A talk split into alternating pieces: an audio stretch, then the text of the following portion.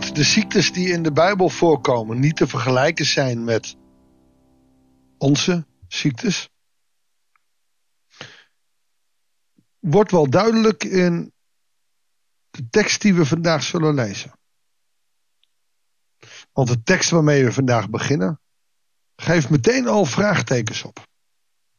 Klaarblijkelijk is er een bepaalde ziekte geweest die destijds heerste, die wij nu niet zullen kennen. Juist omdat de leviet, de priester, iemand rein moet verklaren terwijl zijn hele lichaam eronder zit. Dat is, dat is een beetje dubbel. Dat betekent dus dat je de teksten nooit letterlijk helemaal over kunt nemen. Wij hebben ook wel gezegd dat mensen die bijvoorbeeld aandoeningen had met allerlei vlekken en onrein waren, lepra-patiënten waren. Nooit kan je het helemaal vergelijken. Omdat ziektes, aandoeningen, ook huidaandoeningen in de loop van de eeuwen ook veranderen. Hadden we voorheen alleen griep, hebben we nu corona erbij. Dat is wel even van een andere orde. Het is wat het is, maar die hadden we tien jaar geleden bij wijze van spreken niet in de vorm die we nu hebben. De mens wordt misschien qua weerstand wat zwakker. De griepvirussen evolueren. Dat betekent dus dat we altijd bezig zijn. En we kunnen dus nooit één op één kijken, oh dat was dit. Nou, zo gaan we ook naar de tekst van vandaag kijken. En we gaan meteen een hele vreemde vraag krijgen. krijgen sorry. Goeiedag. Hartelijk welkom bij een nieuwe uitzending van het Bijbels Dagboek. Leviticus 13, de versen 12 tot en met 23. Wanneer het er naar uitziet dat de aandoening zich over het hele lichaam heeft uitgebreid, moet de priester de betreffende persoon nader onderzoeken. Als hij vaststelt dat de ziekte het lichaam inderdaad van hoofd tot voeten heeft aangetast, moet hij hem rein verklaren. Wow, dit gaat even tegen alles in. Als je dus over je hele lichaam wit bent.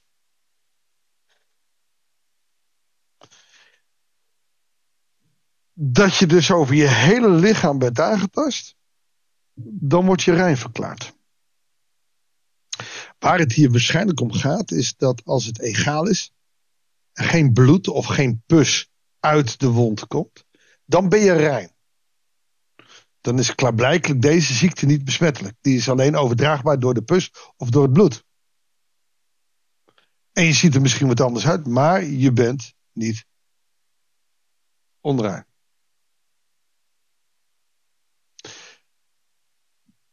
Dat betekent dus dat als je leper hebt, dat is heel gevoelig en heel besmettelijk. Dit misschien net iets anders is. Maar staat er dan, zodra er rauwe plekken bij hem te zien zijn, is hij onrein. Rauwe plekken die wijken van het grote geheel. Dus egaal wit is geen probleem. Maar als er ruwe plekken zitten, waar ook mogelijk pus of bloed uit kan komen, dan ben je onrein. Want een rauwe plek is het teken van een huidziekte die onrein is. Nou, hier heb je het dus al, je zegt God het al. Een egale huidziekte is niet erg, maar een, een uh, huidziekte met rauwe plekken is wel verkeerd. Maar als de rauwe plek weer wit wordt, moet je naar de priester teruggaan. Als de priester vaststelt dat de huid wit geworden is, moet hij hem rein verklaren. Hij is dan rein. Dus, ook al word je helemaal wit, die rauwe plek gaat weg, dan opeens kan je weer binnen de gemeenschap aantreden.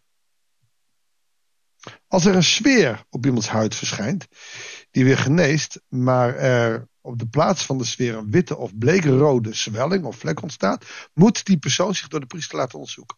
Als de priester vaststelt dat deze plek diep in de huid ligt en het haar erop wit geworden is, moet hij de betreffende persoon onrein verklaren vanwege de huidziekte die op de plek van de sfeer is ontstaan. Dus een sfeer aan zich is niet erg, maar als daar dus een huidziekte ontstaat, dan zie je dus ook dat die donkere haarkleur verkleurt en die wit wordt. En dat is voor hem een teken, dit is onrein. Betekent dat je in die tijd waarschijnlijk nog geen bambino's had. En alleen maar mensen met donkere haarkleuren die als ze ziek werden eventueel de huidskleur zou veranderen. Maar als de priester bij het bekijken van de plek vaststelt dat haar, het haar niet wit is, is en de plek niet zo diep in de huid ligt en of dof is, moet hij hem zeven dagen afzonderen. Voorzichtigheid geboden. Als die plek zich in die tijd heeft uitgebreid, moet de priester hem vanwege de ziekte onrein verklaren. Maar als de lichte plek zich niet heeft uitgebreid en de huid niet verder heeft aangetast, is het een litteken van de sfeer en moet de priester hem rein verklaren. Dus wanneer de kostjes op zitten, zouden we tegenwoordig zeggen, dan heelt het, dan is het.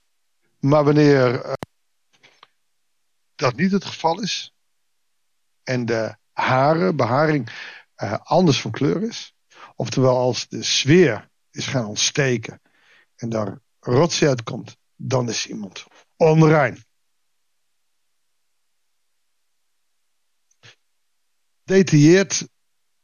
Hoe de beschrijving van God is over deze plekken. En dat is ook belangrijk omdat God de enige dokter in de zaal is. Niemand in het volk heeft medicijnen gestudeerd. Je zal je moeders kwalenboekje hebben gehad. Zo van, oh, als je buikpijn hebt, dan moet je dat blaadje eten en dan wrijven. En die tijd zullen ze ook die dingen wel gehad hebben. Maar er was geen gerenommeerde arts. Dat betekende dat God instructies geeft aan een priester. En de priester de verantwoordelijkheid moet nemen om de reinheid van het volk, in dit geval lichamelijke reinheid, te waarborgen. Het gaat een priester ook om de geestelijke, inhoudelijke reinheid. Grappig is dat in de huidige Joodse maatschappij dat geestelijke gehalte ook minder aanwezig is. Maar dat de zorg voor weduwen en weduwnaren belangrijker is dan een bijbelstudie. Joden zullen niet een preek houden. Ze zullen eerst kijken, oké, hier staat het Torah, wat zegt hij dat we moeten doen? Jodendom is veel meer een doe-religie dan een geloofsreligie. Betekent nu niet dat ik zeg dat het christendom per definitie niks hoeft te doen. Dat is natuurlijk niet waar. Vanuit ons geloof in de Heer Jezus Christus zien we duidelijk de opdrachten die Jezus ons geeft rondom weduwen en zieken. Dat we daarvoor moeten zorgen. Maar in dit geval is het allemaal heel gedetailleerd beschreven door God. Zodat de priesters een soort van EHBO-cursus krijgen hoe ze met deze ziekte omgaan. En dat het zo gedetailleerd wordt beschreven, heeft ook te maken met het feit dat het dus voorkomt en dat het belangrijk is dat de priester vanaf weet. Je zou ook kunnen denken dat deze soort van huidaandoening vaker voorkomt omdat men hutje op mutje leeft, in tenten leeft en er relatief weinig hygiëne is. Als je ook ziet dat in die 40 jaar dat ze rondtrekken, vaak niet dicht bij dorpen of steden, ze zich moeten wassen in de poeltjes van de woestijn. Dus dat er plekken voorkomen, dat er huidziektes voorkomen, is ook helemaal niet verwonderlijk. En omdat het gebeurt en er geen artsen zijn, geeft God gewoon de aanwijzingen. Zo praktisch kan God dus gewoon wezen. Feitelijk zijn wij dat in het Rijke Westen ook verloren, want wij vinden alles wel vanzelfsprekend. En als er wat is, gaan we de dokter en dan krijgen we een pilletje vanzelf.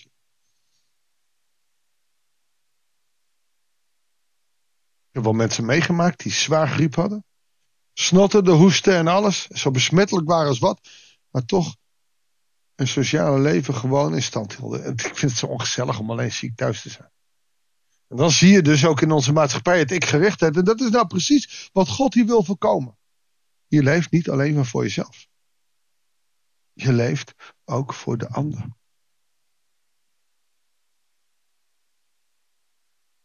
Zo mogen we dat vandaag ook leren. Hygiëne is iets wat God ons aanleert, niet om ons te pesten, maar omdat het belangrijk is. En in ons Westen, waar we soms te schoon zijn met sommige dingen, moeten sommigen het ook leren. Om hygiënisch te zijn en om iets van netheid ook naar elkaar toe te hebben. En dat als je ziek bent, dat je ook gewoon even terugtrekt. Grappig is dat in de tijd van COVID, daar komen we toch even op terug, dat door de regering ons aangezegd moest worden. En dat zelfs nu mensen zeggen ook, ik heb wel corona, maar ik hoef het niet meer te melden, ik ga gewoon naar mijn werk. En het niet eens melden. Dan krijg je dus andere omstandigheden. Laten we gewoon om wijsheid bidden. Heere God, u bent heel praktisch in het boek Leviticus. We komen het in dit geval ook met gezondheid en hygiëne tegen. En eigenlijk laat u ons door dit boek zien. Wees nou hygiënisch. En zorg nou ook dat je voor anderen zorgt. Niet alleen voor jezelf. Als je zelf ziek wordt, dat is dan pech. Maar je kan ook anderen besmetten. Dat we daar verantwoordelijk mee omgaan. Heer, we zijn rentmeesters over deze wereld, maar ook over onze levens. Ook over de levens van onze naasten wat we daar voor goeds aan kunnen doen, moeten we doen. Wilt u ons zo bewust laten zijn? Van wat verstandig is en wat niet verstandig is. Heer, en in die wijsheid die we nodig hebben, vragen we ook of u ons wijsheid wil geven. Dat bidden wij u en we danken het u in Jezus' naam. Amen. Dankjewel voor het luisteren. Ik wens je God zegen. Heel graag tot de volgende uitzending van het Bijbels Dagboek.